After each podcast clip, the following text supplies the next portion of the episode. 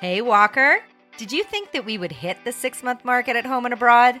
Well, considering we had no idea what we were doing when we started, who knew where this would take us? But I have to say, Harris, I'm loving it. Me too. We have met so many incredible people along the way, and we are learning so much. So, do you have any favorites, Harris?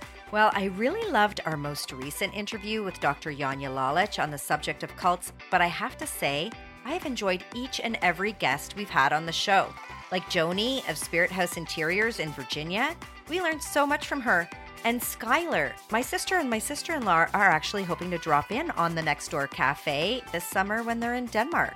We truly have traveled around the world with our conversations in Bali, Australia, Denmark, the United Kingdom, the United States, and of course, here at home in Canada. Yep.